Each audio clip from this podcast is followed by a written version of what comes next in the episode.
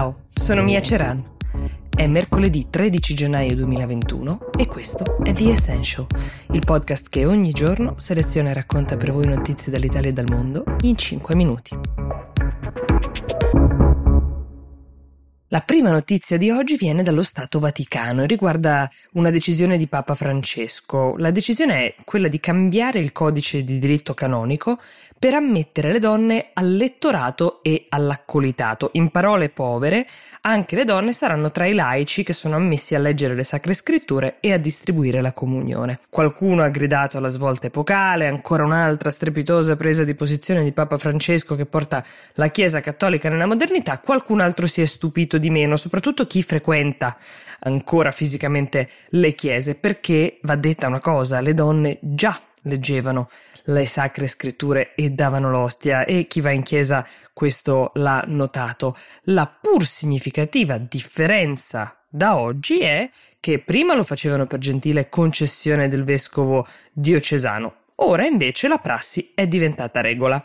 Questo tra l'altro garantisce che non ci possa più essere spazio, ad esempio, perché un prete o un vescovo neghi ad una donna questa possibilità, il che è molto importante. Sia chiaro però, questo in alcun modo non è un segno di apertura verso il sacerdozio femminile, che resta un tema tabù. Se mai dovesse accadere di vedere delle donne in quel ruolo, ci vorrà una presa di posizione molto più convinta del pontefice e di tutto quanto l'apparato.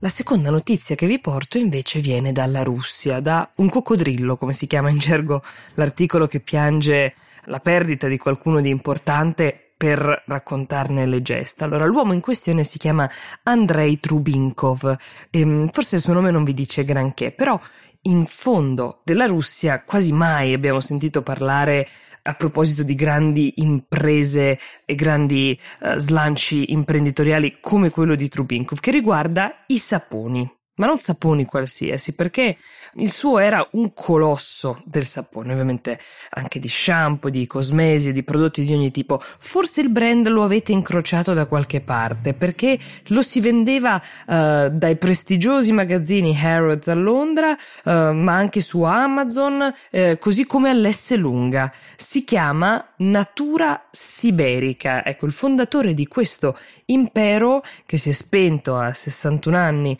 nella sua sua dacia a Mosca, proprio alla vigilia dello sbarco del, del suo brand di natura siberica sul mercato cinese, è la storia di una grandissima avventura, quella di un uomo fuori dai canoni, per niente simile all'immagine dei ricchi oligarchi russi che abbiamo, molto più vicina invece a quella di un estroso imprenditore, pochi capelli, molta pancia, girava con i pantaloncini, aveva questa specie di uh, borsello collana fatto di una rana, sempre al peso al collo, aveva reso un successo planetario un'azienda a tutti gli effetti familiare che era nata nel 2008, ma prima del 2008 lui aveva trafficato in alcolici, in detersivi di bassa qualità, era anche finito in bancarotta. Nel 1998 gli erano rimasti 5.000 dollari, con i quali fondò la società che oggi vale circa 500 milioni di dollari. Aveva sicuramente un grande intuito. Nel 1998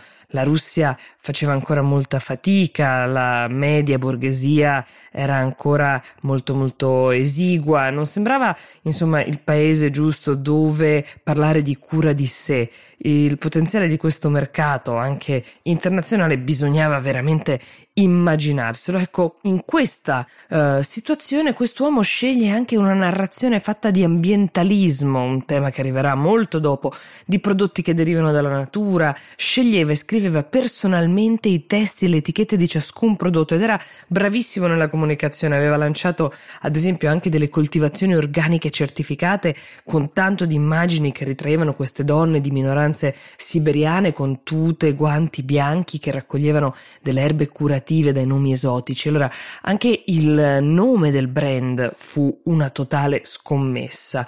Trubinkov diceva all'estero Russia vuol dire Putin, Kalashnikov e vodka. Io vendo la Siberia. Sia chiaro, questo scaltro imprenditore si è sempre tenuto a debita distanza dalla politica, non ha mai né criticato, ha fatto uh, sempre sapere che lui non votava. Ci ha un po' giocato a dirla tutta, perché anche la politica per lui era marketing in fondo. Aveva nel suo studio un ritratto di Putin e pare che avesse anche in serbo, o almeno così aveva raccontato a Putin, una linea di prodotti dell'amata Crimea, la terra appunto tanto cara a Putin. Però aveva anche una linea di prodotti antisovietici pronta per la produzione che avrebbe lanciato non appena la nostalgia per l'URSS fosse finita. Forse non sapremo mai di che prodotti si tratta. Ma resta una storia vincentissima di imprenditoria visionaria quasi liberale in un paese al quale possiamo attribuire tanti aggettivi. Forse liberale non è proprio il primo che ci viene in mente.